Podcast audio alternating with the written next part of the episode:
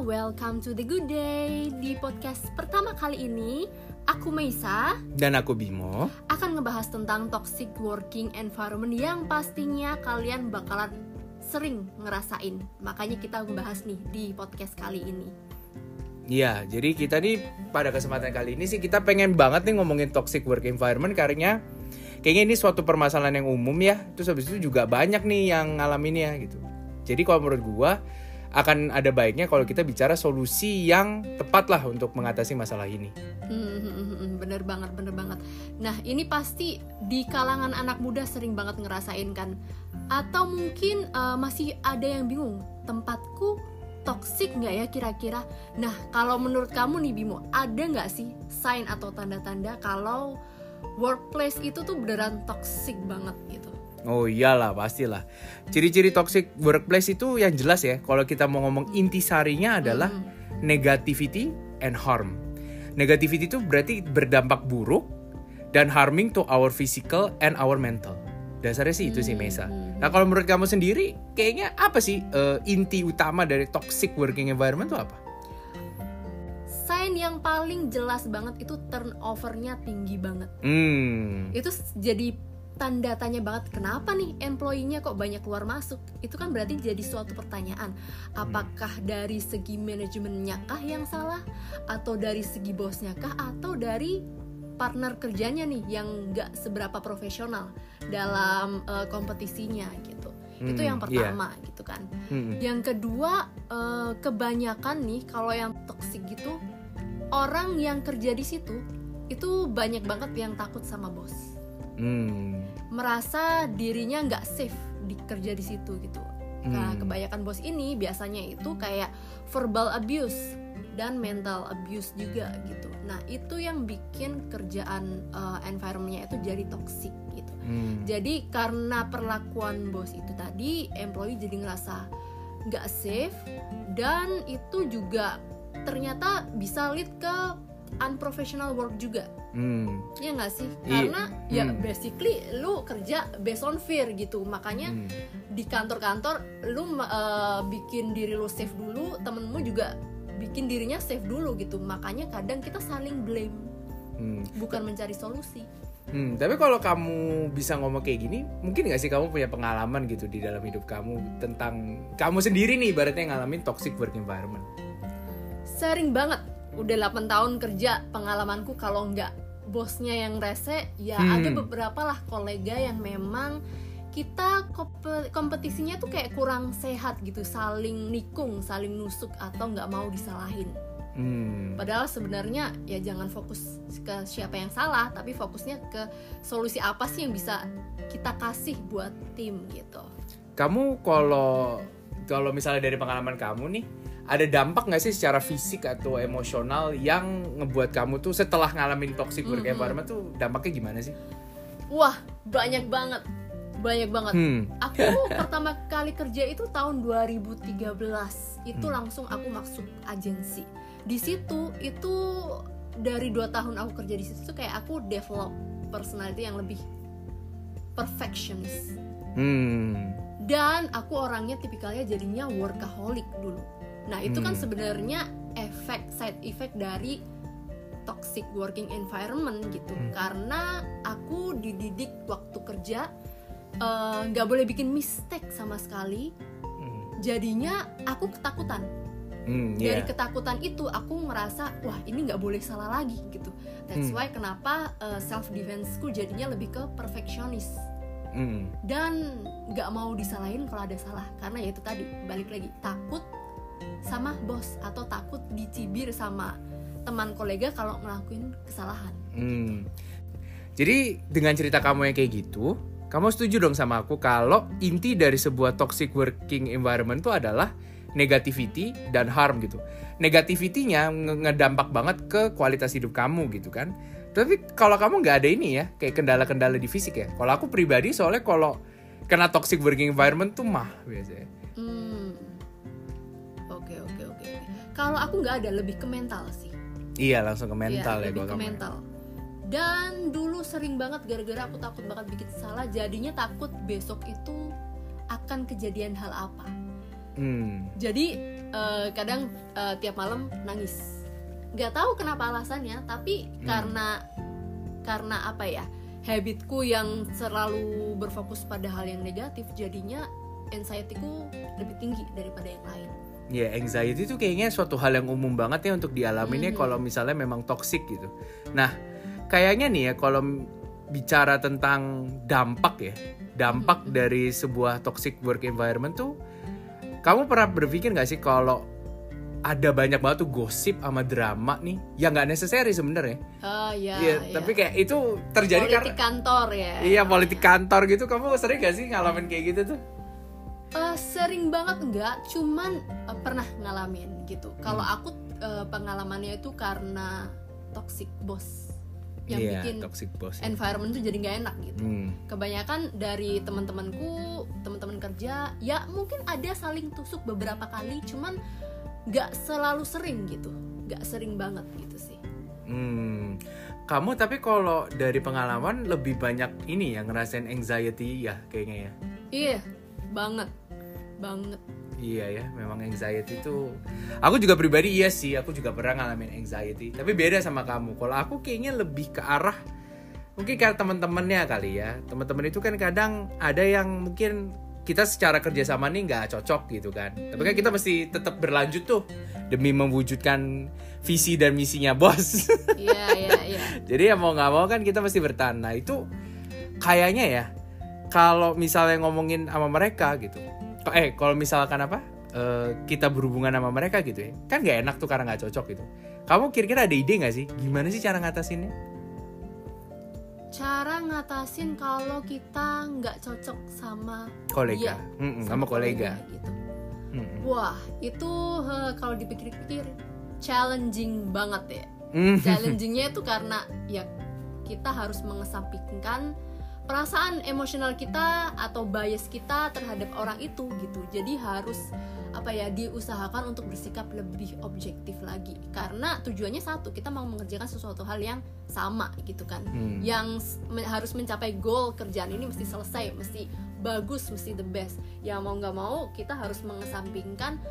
Kalaupun kita nggak suka ya kita nggak boleh terlalu bias sama orang itu karena kalau kita bias banget itu akan mempengaruhi penilaian kita terhadap orang itu jadinya kita akan kurang bisa bekerja sama ke orang itu gitu Hmm. nah itu ya yang dinamakan profesionalitas dalam kerja Nah, kalau kamu nih, menurut kamu ya, di di pemikiran kamu ya, setuju nggak kamu sama pernyataan kayak gini nih?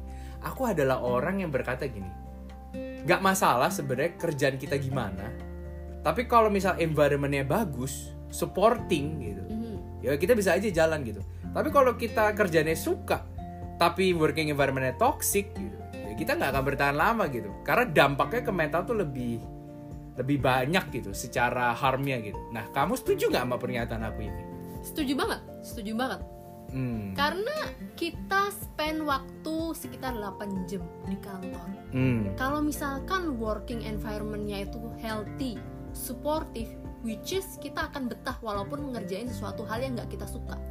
Karena Hmm. kita ya namanya mas- manusia ki- kita butuh apa ya connection lebih dalam Hmm. dengan sesama manusia yang lain gitu.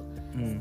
Cari temen lah katakanlah di kantor gitu yang bisa bikin kita lebih lebih enak, lebih tenang ngerjainnya. Itu menurutku akan lebih lebih berpengaruh ke kehidupan kita akan lebih bagus walaupun kerjaan kita sebenarnya ya biasa aja daripada kita mengerjakan sesuatu hal yang passion kita tapi habis itu katakanlah bosnya itu berber killer banget atau koleganya berber Hmm, busuk iya. nggak akan bertahan lama beneran deh Iya, jadi secara general kamu setuju ya sama pernyataan aku yang tadi ya? iya. Hmm. oh satu lagi nih Hmm, hmm. ciri-cirinya nih working environment yang nggak banget itu rulesnya nggak konsisten kita dari ngomongin segi bos Hmm. atau kolega ya Iya. tapi dari segi manajemen juga ada Hmm, iya. Hmm, hmm. transparansinya nggak ada dan rulesnya nggak konsisten maksudnya gini nih eh, ada satu bos atau eh, manajer katakanlah Hmm. nge-treat employee-nya secara berbeda jadi Hmm. unfair treatment gitu mungkin Yes. favoritism lah katakanlah gitu jadi ketika employee A sudah melakukan pekerjaan yang bagus sama seperti employee B tapi Hmm. yang di reward hanya employee B Hmm. Nah. Iya iya iya, betul betul. itu tuh itu tuh jadinya bikin unhealthy competition juga nanti Nah, kalau kita ngomongin tadi ciri-ciri ya, ciri-ciri toxic working environment. Aku tuh berpikir gini, setuju nggak kamu gini? Kalau misalkan bos itu tuh adalah orang yang paling gede dan dia yang bikin culture di perusahaan Iya, ya benar. kan. Jadi kalau bosnya ngawur, pasti ke bawahnya ngawur semua. Tapi kalau misalnya karyawan yang ngawur, tapi bosnya bener, semuanya bener. Kamu setuju gak dengan kayak ada bayangin kayak piramida gitu kan? Iya. Di paling atas tuh yang berdampak, yang paling bawah ya kena imbasnya aja gitu. Kamu setuju gak sama pernyataan itu? setuju karena ibaratnya gini katakanlah kita kerja di startup yang kecil sekitar 5 tim gitu satu bos Hmm. empat karyawan yang membawakan culture pertama itu pasti bos ya nggak Iya. sih kayak cara ACC-nya kayak gimana cara sistem kerjanya kayak gimana otomatis bos itu akan membentuk culture Hmm. lebih dulu baru timnya akan menyesuaikan apa kemauan bos gitu jadi menurut aku uh, bos yang baik itu adalah bos yang bersikap tidak seperti bos tapi Hmm. seperti leader dan mentor karena dengan bos bersikap seperti leader dan mentor itu jadinya akan mengguide employee-nya untuk mencapai suatu tujuan yang bagus gitu Hmm. bukan eh, apa ya malah suppress timnya gitu ada kan bos yang biasanya treat eh, their team itu kayak servant kayak kayak pelayan gitu yang Hmm. mesti disuruh-suruh ini justru justru itu akan menghambat kreativitas dan inovasi mereka dalam berkontribusi ke company Hmm. Tapi kan pada realitanya ya, kita ngomong kalau aku berdasarkan pengalaman aku ya, kayaknya kan ngomongin toxic boss, toxic working environment, ini kan umum banget ya. Maksudnya tuh kayaknya menurut aku lebih banyak orang yang memang ngawur tanda kutip gitu dibandingkan bener. Nah, kalau menurut kamu nih, setuju gak sih kamu kalau misalkan orang itu dievaluasi nggak cuma berdasarkan performance, tapi juga berdasarkan karakter. Karena kadang company itu misalnya mau punya, oke kita coba mikir kita cari bos sales nih misalnya. Nah bos sales tuh pasti yang dilihat cuman seberapa banyak dia punya database perusahaan untuk dia kasih ke perusahaan yang berikutnya, atau seberapa dia bisa ngasih duit aja gitu ke company. Tapi kan nggak ada yang pernah ngomongin kamu secara manajemen tim bisa atau enggak gitu. Dan itu harusnya ada tesnya sendiri tuh untuk supaya si bos ini memang punya kapabilitas untuk ngelit tim. Dan yang kedua, setuju nggak kamu ada bias di manusia ya, ada sebuah bias gitu bahwa orang berpikir kalau dia confident maka dia kompeten. Padahal belum tentu. Orang yang nggak confident bisa aja kompeten karena dia ada suatu pemikiran yang kritis gitu. Sementara kalau kita ngomong confident ya kita tinggal menunjukkan sebuah persona aja gitu. Setuju nggak? Dengan dua tadi, dua. Iya iya iya yang terakhir tuh setuju banget tuh kita ngomongin kita nggak bisa mengeneralisasi kalau orang yang pede itu kerjanya bagus Iya. karena sebenarnya ya pede itu bisa jadi fasage-nya aja gitu sebenarnya sama-sama insecure gitu karena banyak banget nih eh, employee atau atasan gitu yang mereka kelihatan pede banget tapi ternyata in the end ujungnya blaming others Iya betul. Kenapa blaming others? Karena berarti mereka takut, insecure dengan dirinya sendiri dan mereka merasa nggak pede juga dengan kemampuannya mereka. That's why kenapa mereka mencoba blame others karena biar kayak merasa mereka take in control. Hmm, Gitu. yes yes. Oke, kayaknya kalau kita ngomongin dari ciri-ciri kayak cukup sih menurut aku sih. Tapi oke, sekarang kita the the point berikutnya tuh yang penting untuk dibahas tuh gimana sih cara ngatasinnya? How can we handle it as a person gitu kan? Nah, kalau dari aku dulu ya, gitu. Hmm, hmm. aku sendiri tuh kayaknya nemuin kita tuh mesti cari yang namanya supportive positif teman. Jadi misalnya teman-teman yang memang kita percaya ini bisa ngedukung gitu. Hmm, Setidaknya itu. Kalau misalkan tadi teman-teman yang nggak ada, kita harus belajar ngontrol emosi dan respons. Karena kalau misalkan kita nggak bisa ngontrol emosi gitu ya, atau respon kita nggak baik gitu, vibe-nya tuh kita akan mempengaruhi juga ke orang di sekitar kita gitu. Dan itu kan kayaknya dampaknya kurang baik ya gitu untuk kebersamaan bersama gitu. Terus yang ketiga menurutku tuh kayaknya kalau ada suatu tindakan yang memang secara profesionalisme tuh nggak baik gitu misalkan kayak sexual harassment misalkan atau bullying gitu misalkan. Kayak kita harus punya dokumentasi-dokumentasi lengkap supaya kita juga one day kalau misalnya mau lapor ke ke pihak ketenaga kerjaan atau kalau di perusahaan itu ada namanya K3 itu yang harusnya bertanggung jawab juga atas keamanan dan kenyamanan employee. Itu tuh jadi kita punya bukti nih kita nggak sekedar omong lisan doang gitu kan. Terus yang terakhir menurutku kalau misalnya keadaan udah udah kita coba nih gitu terus itu nggak mengunjung baik nih ya wes lah ya resign mau ngapain lagi ya kan? Cari tempat yang lebih layak untuk bekerja. Iya kan? Nah itu kalau dari aku ya. Kalau dari kamu gimana? Setuju banget. Kalau aku eh, pasti mikirnya itu harus cari support system di dalam kantor. Itu penting banget. Nggak perlu banyak. Satu atau dua aja iya. yang bisa ngertiin kita gitu. Itu Hmm. menurut aku eh, bisa sebagai apa ya motivasi atau lagi down banget. Mereka bisa angkat lu gitu. Bisa kasih support bisa kasih solusi gitu. Bisa kasih kayak apa ya sesuatu hal yang menenangkan gitu. Tapi yang pertama paling penting nih buat ngehandle the most important to handle a toxic work environment is to understand that you are not the problem. It's the Hmm. culture issue. Jadi menurutku self appreciation itu penting banget dan yang utama mesti.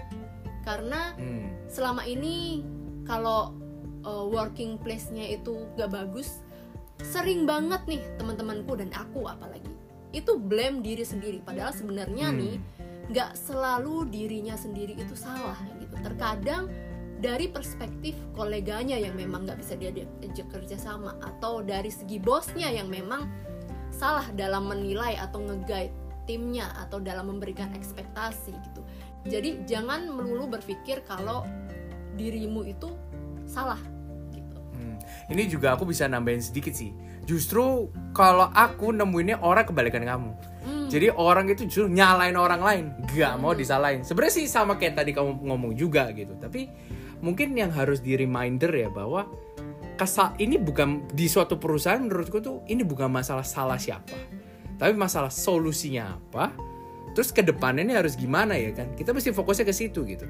Dan kalau misalnya ada kesalahan pun, kalau misalkan kita nggak nyadar gitu misalnya kita yang ngelakuin, ya sebisa mungkin aku suka banget yang namanya setiap malam tuh aku suka merefleksikan gitu. Kayak gue hari ini ngelakuin apa aja dan ada nggak sih yang bisa gue perbaikin? gitu. Nah itu tuh mentalitas itu ya bakal ngebuat kita tuh lebih kuat gitu di environment yang memang kita nggak nyaman gitu. Ya nggak Iya, sih? benar fokus ke solusi kan ya. Hmm. sebenarnya benar-benar intinya adalah jangan lupa untuk mengapresiasi diri sendiri tapi jangan juga menyalahkan orang lain karena kamu nggak mau disalahin. Iya betul. Gitu. Dan menurut aku ya benar apa kata kamu tadi. Selain kita apa ya eh, di working environment itu kayak selalu mikir aduh ini culture-nya nggak bagus nih. Hmm. solusi apa sih yang kita bisa benahin?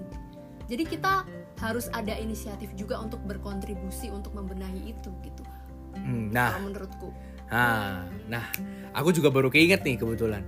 Ada dua hal nih yang penting juga nih menurutku. Yang mungkin uh, para listeners bisa memperhatikan nih. Pertama, itu work life balance. Nah, ini, ini penting banget di toxic working environment. Karena bos yang toxic, dia bakal ngontak kapan pun, Yes, dia bakal dia bakal kasih kerjaan nggak tahu waktu. Nah, kita kalau nggak ngasih batasan ya, wah itu udah pasti Iya, tuh benar. kita keganggu. set clear expectation dan jangan jadi people pleaser Nah, itu juga tuh people pleaser tuh. Mhm.